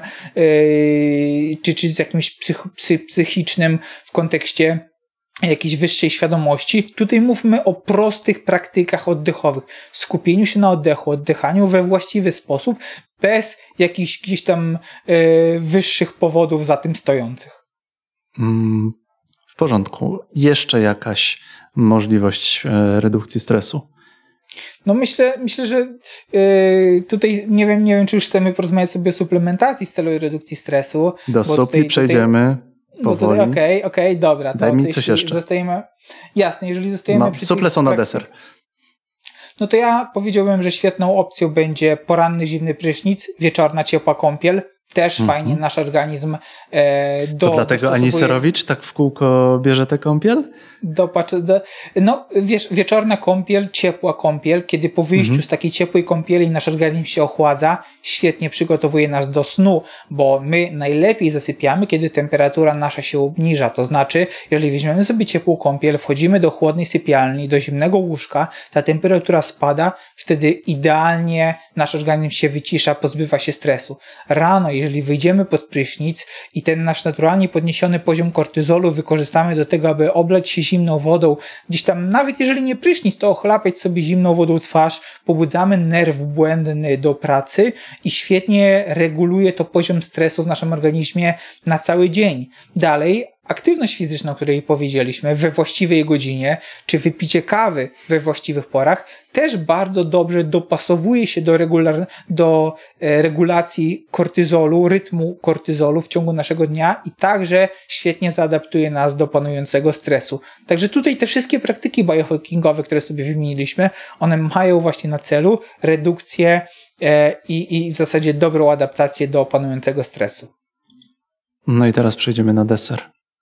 Suple. Bardzo kontrowersyjny temat i tutaj Bardzo. no, wiele wątpliwości się pojawia, natomiast no, w pracy programistów i w ogóle w życiu programistów to jest taki dość, dość popularny temat. Gdzieś tam w Silicon Valley, e, w, właśnie w Dolinie Krzemowej, San Francisco mówi się o tym nawet microdosingu różnych ciekawych substancji. No i stąd takie różne wątpliwości się pojawiają. To może tak, nie mówmy o microdosingu różnych ciekawych rzeczy, dzięki którym otwiera się Twoja świadomość to odstawmy na półkę, bo to nie zawsze jest zdrowe i nie polecamy tego. Ale suple to mi się kojarzą z tym, że my jako nacja w Polsce, my jako polska nacja jesteśmy chyba jednymi z największych konsumentów supli w ogóle. Suple mamy wszystkiego. Od e, na dobre życie też mamy suple i na zdrową wątrobę też mamy suple, tak? Pan Hack Your Brain, jak poleci mm, używać suple. No właśnie, tutaj w kontekście suplementów jest bardzo dużo kontrowersji, bardzo dużo dostępnych substancji na rynku i tak jak powiedziałeś, Polacy to jedni z największych konsumentów suplementów, co jest, co jest dość ciekawe. Dużo chorób jest wymyślone po to, żeby stworzyć no, suplementy. Hipochondrykami jesteśmy po prostu, wymyślamy dokładnie, Dokładnie, choroby. dokładnie. W reklamach wymyślane są choroby po to, żeby sprzedać substancje, które, które te choroby wyle, mają rzekomo wyleczyć. Natomiast jeśli chodzi o suplementację, to stosowana z głową, we właściwy sposób, w odpowiednich dawkach, w odpowiednich formach, ona może nam bardzo, bardzo mocno się przysłużyć. E, ja nie ukrywam, że takim moim konikiem i moją specjalnością jest właśnie praca z potopiecznymi e, nad ich suplementacją, układanie optymalnych planów suplementacyjnych pod dolegliwości, wyniki badań, wyniki krwi. I tutaj tych suplementów naprawdę wiele przerobiłem, przetestowałem na sobie, e, więc temat jest naprawdę złożony. To nie jest takie proste, żeby po prostu kupić sobie suplement na dolegliwość jakąś i że to zadziała. Naprawdę No właśnie bardzo boję się, tego podejścia, że ja sobie wezmę tapsa i moje życie stało się, stanie się lepsze i nagle będę chudszy i będę lepiej spał. No niestety, żeby suplementy działały, przede wszystkim wszystkie rzeczy, które, o których dzisiaj powiedzieliśmy, muszą być zadbane. Musi być idealny sen, musi być regularna aktywność fizyczna, musi być dobra dieta, musi być redukcja stresu. Wtedy możemy wrzucać suplementy. Kiedy którąś z tych rzeczy, o których powiedzieliśmy, chcemy zastąpić suplementami, to zwyczajnie nie zadziała, no a w najgorszym przypadku może nawet zaszkodzić. Więc tutaj nie o to chodzi, żeby łykać suplementy, aby zastąpiły nam te pewne elementy. Chodzi o to, żeby zadbać o wszystkie elementy i kiedy mamy pewność, że wszystkie rzeczy są dopięte, to wtedy te suplementy możemy wrzucać, żeby przejść jeszcze na wyższy kolejny poziom. Suple dla programistów. Czarodziejska, czarodziejskie tapsy. Tak, jeżeli tutaj mówimy o suplementach dla programistów, no to jest parę takich grup, o których warto sobie wspomnieć.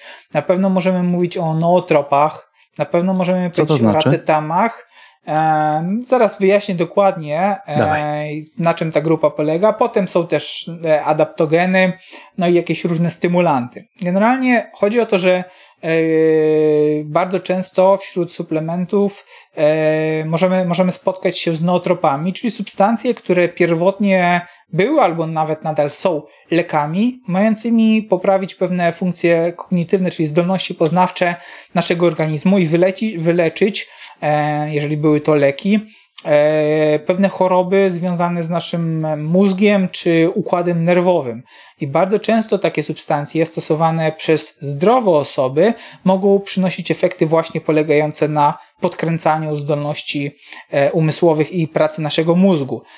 Często w takich, w niektórych kręgach stosuje się wręcz leki na takie choroby jak Alzheimer, Parkinson, ADHD, które u zdrowych osób działają po prostu genialnie na podniesienie wydajności umysłowej i jeszcze lepszą pracę naszego mózgu. Natomiast są już to raczej takie bardzo zaawansowane substancje. Jeśli chodzi o substancje no wciąż zaawansowane, ale mimo wszystko bezpieczniejsze i szerzej dostępne, są to na pewno adaptogeny, czyli substancje, które adaptują nasz organizm do różnych czynników zewnętrznych, e, w tym reakcji na stres. Chodzi o to, jak powiedzieliśmy sobie o stresie, że nie wszystkich rzeczy e, z naszego otoczenia da się wyeliminować. Nie zawsze możemy się pozbyć stresu, więc warto zadbać o to, abyśmy mogli dobrze i właściwie na ten stres reagować i do niego adaptować. E, więc tutaj te adaptogeny to są substancje głównie ziołowe, które właśnie służą w tym celu, aby nasz organizm na ten stres lepiej reagował. Do takich najbardziej popularnych, powszechnych, o których się mówi, jest to na pewno ashwagandha, jest to na pewno różeniec górski. Są to takie dwie topowe substancje, działające nieco inaczej, sprawdzające się różnie u różnych osób, e, które też nie mogą być stosowane przez niektóre osoby, i albo jedna, albo druga, ale to są takie właśnie czołowe substancje adaptogenne, działające w miarę doraźnie, ale też stosowane długoterminowo, przynoszą najlepsze efekty, jak zresztą większość adaptogenów. E, możemy też powiedzieć sobie o grzybach, bo grzyby to jest dość popularny temat. Grzyby legalne, oczywiście, nie jakieś grzyby psychodeli, psychodeliczne czy no. halucynogenne. Już się rzucałem, medyczne. już się rzucałem na ciebie. Grzyby medyczne, grzyby medyczne, grzyby lecznicze, e, grzyby rosnące normalnie w naszych lasach, które są popularnie dostępne, nie dają jakichś efektów e, psy, psychodelicznych czy jakichś takich e, wpływu na naszą psychikę, ale właśnie działają, działają albo, albo stymulująco, albo po prostu fajnie e, na, regenerująco na nasz układ nerwowy, gdzieś tam poprawiają pamięć, zwiększają koncentrację. Do takich grzybów najbardziej popularnych, powszechnie dostępnych należy na przykład Lion's Mane, należy Reishi, Chaga, kordyceps, shiitake, maitake, to są takie najbardziej popularne grzyby, które są świetnym dodatkiem do kawy i mogą fajnie podkręcić zdolności e, i funkcje poznawcze naszego mózgu, e, więc, więc warto, warto też je stosować. No i tych substancji jest naprawdę cała masa. Możemy też powiedzieć o różnych racetamach, jakiś piracetam, moksyracetam, aniracetam, różne substancje różniące, działające na układ dopaminergiczny, ale to też jest szeroki temat i myślę, że za dużo by nam czasu minęło, żeby o tym wszystkim opowiedzieć. A czy ja tych rzeczy nie wyciągnę ze zdrowego jedzenia, jeśli się będę zdrowo, zdrowo odżywiał, tak jak mi Kamil powiedział? To jest dobre pytanie, bo. E... Bo ja się, ja się boję. Ja się boję grzyba, że nie wiem, kupię sobie jakieś grzyby, a potem się okaże, że wiesz, to tak naprawdę ktoś mi sproszkowane muchomory sprzedał jasne, albo, jasne. albo jakieś takie tak głupoty. Jakby... Bo, y, to dwa pytania. Y, czy ja tego nie dociągnę z jedzenia? Tak. A jeśli nie dociągnę z jedzenia, to gdzie się zaopatrywać te suple, żeby też nie popłynąć z kasą? Tak, no właśnie, to jest bardzo, bardzo dobre pytanie. Tak, czy nie wyciągniesz tego z jedzenia? No niestety w dzisiejszych czasach jest problem z tą e, z zawartością witamin, minerałów w pożywieniu, które, e, które spożywamy. Niestety mm, jest szereg badań pokazujących, że ta dzisiejsza marchewka nie ma tyle witamin, nie ma tyle składników, jakichś mikroelementów, wartości odżywczych, ile miała marchewka chociażby kilkanaście lat temu. Teraz mamy bardziej zanieczyszczone powietrze, teraz stosuje się więcej nawozów, ta gleba jest bardziej zanieczyszczona e, przez chociażby deszcze, czy wszystkie wszelkiego rodzaju chemikalia, pestycydy, nawozy, środki jakieś e, stosowane właśnie w rolnictwie. Przez to niestety są mniej odżywcze te wszystkie pokarmy, które stosujemy, więc tutaj Niestety z jedzenia nie da się wyciągnąć tylu wartości odżywczych, ile byłoby to możliwe jeszcze kilka, kilkanaście lat temu. Poza tym nasze organizmy niestety też w większości nie funkcjonują tak dobrze, bo wiele osób ma naprawdę e, problemy z jelitami, problemy z wchłanialnością, problemy z, żołądko, z żołądkiem. Trudno przyswajają te wszystkie witaminy, minerały z pokarmu. E, do mnie trafiają potopieczni, którzy świetnie się czują, świetnie się odżywiają. Kiedy robimy badania, okazuje się, że mimo tego, że dobrze jedzą, mimo tego, że nawet suplementują coś, to w krwi w ogóle tego nie widać. Kiedy oglądam oglądam ich wyniki w krwi, to ja patrzę i widzę, jakby oni w ogóle tego nie suplementowali. Oni mówią, że przecież suplementują to cały czas. No bo ta wchłanialność na poziomie jelit czy na poziomie żołądka jest naprawdę bardzo kiepska, więc tutaj niestety z jedzenia wszystkiego nie wyciągniemy, e, a nawet jeżeli wyciągniemy, będziemy super zdrowi i odżywiali się super zdrowo, to i tak niestety pewne niedobory będziemy musieli uzupełniać e, zewnętrzną suplementacją. E, to nie znaczy, że musimy suplementować się przez cały czas i ciągle, bo suplementy przede wszystkim należy rotować i nie należy ich stosować przez całe życie. To nie jest tak, że na suplementy jesteśmy skazani. Trzeba to przez jakiś czas stosować, potem na jakiś czas odstawić, wtedy sprawdzić krew, zobaczyć, co się poprawiło, więc to nie jest tak, że jesteśmy na nie skazani. Natomiast no, pewnych rzeczy z jedzenia nie wyciągniemy, chociażby witaminę D3, która jest syntezowana ze słońca. Niestety tego słońca jest po pierwsze u nas mało, po drugie mało na tym słońcu przebywamy, po trzecie ten kąt padania promieni słonecznych jest niewystarczający, aby organizm syntezował tą witaminę D3 mm, y, we właściwych dawkach, także tutaj suplementacja zewnętrzna jest niezbędna. A odpowiadając na Twoje pytanie, no gdzie, jakie substancje kupować, to może tutaj nie powiem o konkretnych suplement, o konkretnych producentach, które polecam. Jeżeli ktoś na pewno chce to wiedzieć, to na mojej stronie jest cała lista sklepów e, i producentów, których ja sprawdziłem, ja polecam, z którymi ja pracuję e, i wiem, jak one działają, bo, bo jest to właśnie istotne, żeby wybierać suplementy o we właściwych formach, we właściwych dawkach. Tutaj można się czymś suplementować, kupić sobie jakieś witaminy z grupy B gdzieś tam na stres, czy na poprawę pracy właśnie mózgu układu nerwowego, okazuje się, że te formy i dawki są tak kiepskie, że to po prostu nie ma szans, żeby zadziałać. I ktoś kupuje sobie jakieś witaminki w aptece, a jest to po prostu tak, tak kijowe, że zupełnie ani się to nie wchłania, ani nie daje żadnego efektu. On wydaje tylko kasę, więc lepiej, tak jak powiedziałeś, nie popłynąć z kasą. Lepiej jednak zapłacić trochę więcej, ale mieć pewność dobrego, sprawdzonego, przebadanego producenta e, środków, e, substancji pochodzących z wysokojakościowych składników, e, pewności co do badań laboratoryjnych nad tych substancjami i określonej standaryzacji, więc czasem po prostu warto wydać więcej, ale zaopatrzyć się w suplementu dobrego, sprawdzonego producenta, niż iść do apteki, kupić jakiś środek, na który tylko wydamy kasę, on nie będzie miał prawa działać. Przychodzi mi jeszcze do głowy jedna rzecz. Programiści lubią balować. Balowanie wiąże się z zakłóceniami snu, czy tam ze zmniejszoną ilością snu. O tym już opowiedzieliśmy. Ale piwo, alkohol, używki, ogólnie alkohol można czy nie można? No, niestety alkohol jest toksyną w każdej postaci i tutaj nie, naprawdę nie istnieją jakieś e, rzetelne badania, które pokazywałyby pozytywny wpływ alkoholu na nasz organizm. Oczywiście jest część badań, które pokazuje na korzystny wpływ resveratrolu, czyli takiej substancji, można powiedzieć, że odpowiedzialnej za długowieczność pracy naszych mitochondriów, e, która zawarta jest e, w winie e, i rzeczywiście gdzieś tam wykazano, że e, może mieć to jakiś pewny aspekt prozdrowotny, natomiast jest on w pewnym sensie niwelowany przez alkohol, który poza tym się w tym winie znajduje.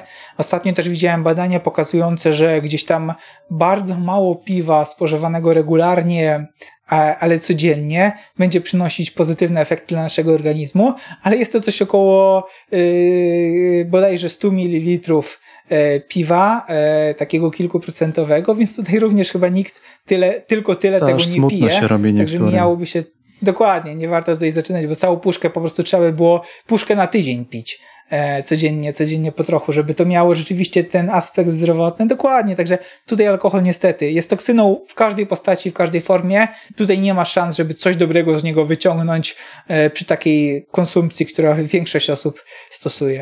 Kamilu, ja mam pytanie, takie, które muszę zadać i które e, siedziało mi w głowie podczas całej naszej rozmowy.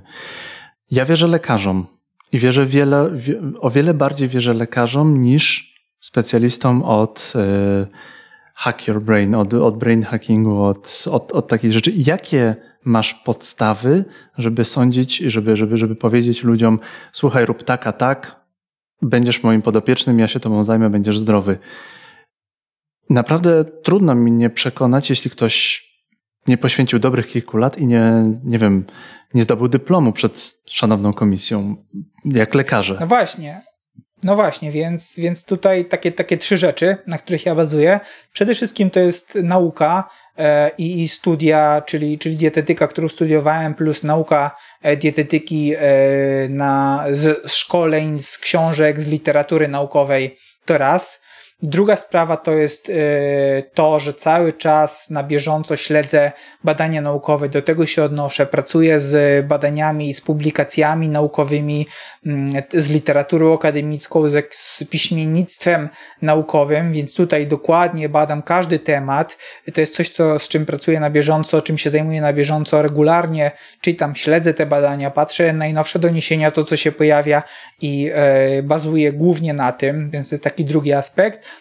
Trzeci aspekt to jest doświadczenie praktyka, nie tylko moja, ale innych dietetyków, bo to jeżeli pracuję z potopiecznymi, to obserwuję, e, patrzę jak się zachowują, e, badam ich e, reakcje, rozmawiam z nimi, testuję środki na sobie i rozmawiam z innymi dietetykami, którzy pracują ze swoimi potopiecznymi. Wymieniamy się wiedzą, konsultujemy się, wymieniamy się też doświadczeniem, czyli moje doświadczenie to jest nie tylko doświadczenie moje na sobie i moich potopiecznych, ale też innych dietetyków, którzy po prostu, z którymi się spotykamy, rozmawiamy, e, widzimy się na szkoleniach, na konferencjach dietetycznych.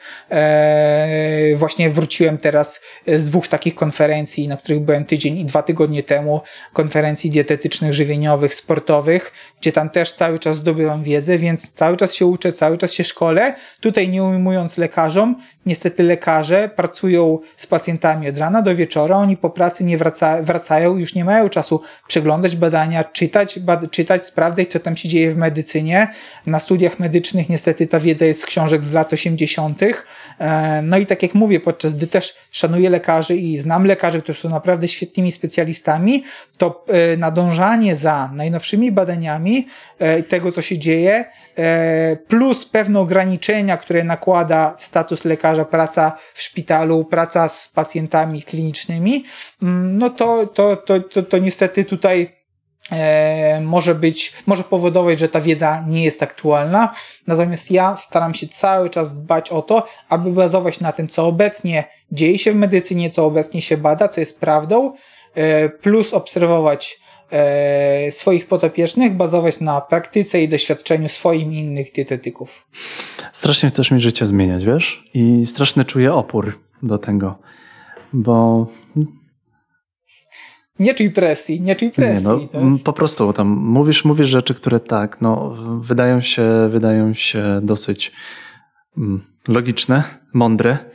Y, mniej tu widzę bycia słynnym instagramerem, z twojej strony są, są jakieś, są rozmowa pokazuje mi, że masz podstawy, żeby, żebym, żebym to jakoś spróbował twoje rady wcielić w swoje życie.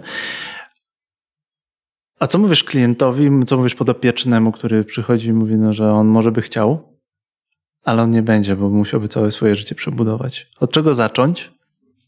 Wiesz co, moi potopieczni to są specyficzne osoby, to znaczy E, ja nie pracuję z potopiecznymi, którzy gdzieś tam nie są pewni, e, którzy może chcą, może nie chcą, którzy dopiero chcą gdzieś tam spróbować. E, ja współpracuję z osobami, które są gotowe do zmian, które są przekonane, które są zdecydowane. Nie moją rolą jest kogoś tam przekonywać, kogoś namawiać, dawać komuś rady, jeżeli ktoś tego nie chce. Jeżeli ktoś nie chce, odsyłam go do jakichś darmowych materiałów, które mam, do jakichś swoich e-booków, gdzieś tam do innych materiałów, czy do naszego szkolenia w akademia.pl, czyli szkoły mózgu, którą mamy, która jest powszechnie dostępna dla wszystkich. Jeżeli ktoś jest przekonany, chętny do działania, to ja z taką osobą wtedy współpracuję. Także e, jeżeli, tak jak powiedziałeś, jeżeli ktoś przyjdzie i mówi, że nie wie, nie chce, e, ja widzę, że taka osoba nie jest zdecydowana, ja zwyczajnie nie podejmuję z nią współpracy, bo mi nie o to chodzi, żeby kogoś tam przekonywać, namawiać, tylko ja pracuję z osobami zdecydowanymi, które albo doszły do ściany, są w pewnym miejscu swojego życia, że po prostu jest już duży problem, albo czują, że powinni coś zmienić, albo mają jakiś zewnętrzny czynnik, że na przykład zbliża, e, że, że na przykład spodziewają się dziecka, albo że chcą zyskać lepszą pracę, albo że otwierają nowy biznes, albo że chcą zwiększyć swoje zarobki, czyli mają jakąś silną, silną motywację, że po prostu to, to tego działania potrzebują. Także to nie moją rolą jest dać im motywację, ich zachęcić. Oczywiście ja ich pomagam, wspieram w tym procesie, ale oni sami muszą chcieć lub musi być coś, dlaczego oni zdecydowali się na taką współpracę i takie zmiany. Biohacking, brain hacking, hack your brain. Biohacking niewątpliwie ciekawy temat. Nie przekonałeś mnie w 100%, ale widzę, że masz kilka rzeczy na pewno jestem w stanie przemyśleć, co chyba już, dla, co chyba już jest Twoim sukcesem, ponieważ mnie bardzo trudno do czegokolwiek przekonać. Jestem z, z, z zasady, z, z, natury ogromnie ostrożnym człowiekiem, sceptykiem. W porządku. Pomyślę, jak się z Tobą skontaktować? Na hackyourbrain.pl albo wystarczy chyba w internetach Cię znaleźć. Gdzie Cię znajdziemy w internetach? Tak, no ja na social mediach mało przebywam, bo tak jak mówię, no tutaj yy, rzeczywiście mógłbym bardziej edukować osoby, natomiast na pewno nie chcę nikogo gdzieś tam namawiać i pokazywać yy, jakieś, jakieś swoje instagramowe rzeczy, żeby do tego zachęcić. Jeżeli ktoś chce, ktoś chce dowiedzieć się czegoś o mnie, to hackyourbrain.pl na pewno. Jeżeli ktoś nie jest przekonany, tak jak ty jeszcze nie jesteś przekonany, to na pewno na akademia.pl Szkoła Optymalizacji Mózgu, e, tam e, jest szkolenie, jest dostępne szkolenie kilkunastomodułowe o całym, o naprawdę całym, całym, wszystkich elementach z biohackingu, które w takim szkoleniu warto, w którym warto szkolenie powiedzieć. Tam, tam opowiadamy o tym, E, właśnie jak redukować stres, jak się odżywiać, jak spać, o wpływie temperatury, czyli zimna, ciepła, gdzieś tam o morsowaniu, e, też, też dużo się można dowiedzieć. Naprawdę wiele praktyk, e, wiele, wiele takich technik, dużo też mówimy o suplementach, rozkładamy na czynniki pierwsze wiele, wiele suplementów, także dla osób takich nieprzekonanych, niezdecydowanych, które chcą jeszcze gdzieś tam poczytać, poszkolić się, edukować na własną rękę, no to akamusk.pl zapraszamy, albo przez akademia.pl. E, jeżeli ktoś chce z kolei dowiedzieć się więcej o dietach, e, dietach ketogenicznych, układaniu diet, to Akademia Keto.pl e, jest taką platformą edukacyjną, na której można się dowiedzieć na temat diet, czyli, czyli Akademia Keto.pl, szkolenia z zakresu diety ketogenicznej, ketozy, której jestem dużym zwolennikiem właśnie w kontekście pracy mózgu. No i Hacker Brain, czyli już moje indywidualne usługi konsultingowe dla osób E, zdecydowane, które chcą działać, chcą coś zmienić, e, które chcą pracować ze mną indywidualnie nad ułożeniem planów e, suplementacyjnych dla mnie. Bardzo Wam dziękuję, że byliście z nami. Fajna rozmowa, ciekawa rozmowa. Po kilku rozmowach dotyczących tylko i wyłącznie technologii, um, no zainteresowałeś mnie. Jeszcze nie przekonałeś, ale zainteresowałeś. Podoba mi się rozmowa. Wpadajcie do Kamila wpadajcie na Hack Your Brain. Kamil ma ciekawą możliwość z wami, z wami pogadać. Możecie ściągnąć sobie e-booka hackerbrain.pl e-book. Tak, taki e-book przygotowałem właśnie w prezencie dla słuchaczy. E-book z pięcioma e, suplementami e, dla programistów, dla przedsiębiorców, dla osób pracujących umysłowo na najwyższych stanowiskach No i w tym e-booku można znaleźć taki gotowy, uniwersalny, bezpieczny plan suplementacyjny dla każdego na start. E, bardzo mądrze przemyślane substancje, składniki, które fajnie ze sobą współgrają, działają w różnym celu i synergistycznie się wspierają po to, aby właśnie optymalizować pracę mózgu. E, protokół bezpieczny do stosowania. Nie trzeba się zgłaszać do żadnego dietetyka, nie trzeba się zapisywać dla, do mnie na konsultacje. Wszystko naprawdę e, można sobie przeczytać. Wyjaśniłem, jak to działa, dlaczego co działa. Można sobie po prostu zastosować to na własną rękę, zobaczyć, jakie będą efekty, jak się będziecie czuli. Także zachęcam sobie do pobrania takiego e-booka, który właśnie przygotowałem, e, aby pomóc osobom, które jeszcze nie są przekonane, nie są zdecydowane, chcą zobaczyć coś na własną rękę, nie chcą iść na żadne konsultacje do żadnego dietetyka, tylko po prostu zacząć robić coś samemu. Dziękuję Ci bardzo i dziękujemy Wam, że byliście z nami. Moim gościem był Kamil Lelonek, biohacker, programista, w porze człowiek. Bardzo Wam dziękuję, że jesteście. Bardzo Wam dziękujemy, że dotrwaliście do końca naszej, naszej rozmowy. To był Developer Wannabe Podcast. Ja się nazywam Jędrzej Paulus. Gościłem Kamila Lelonka. Dzięki. Do usłyszenia. Dzięki bardzo. Do usłyszenia.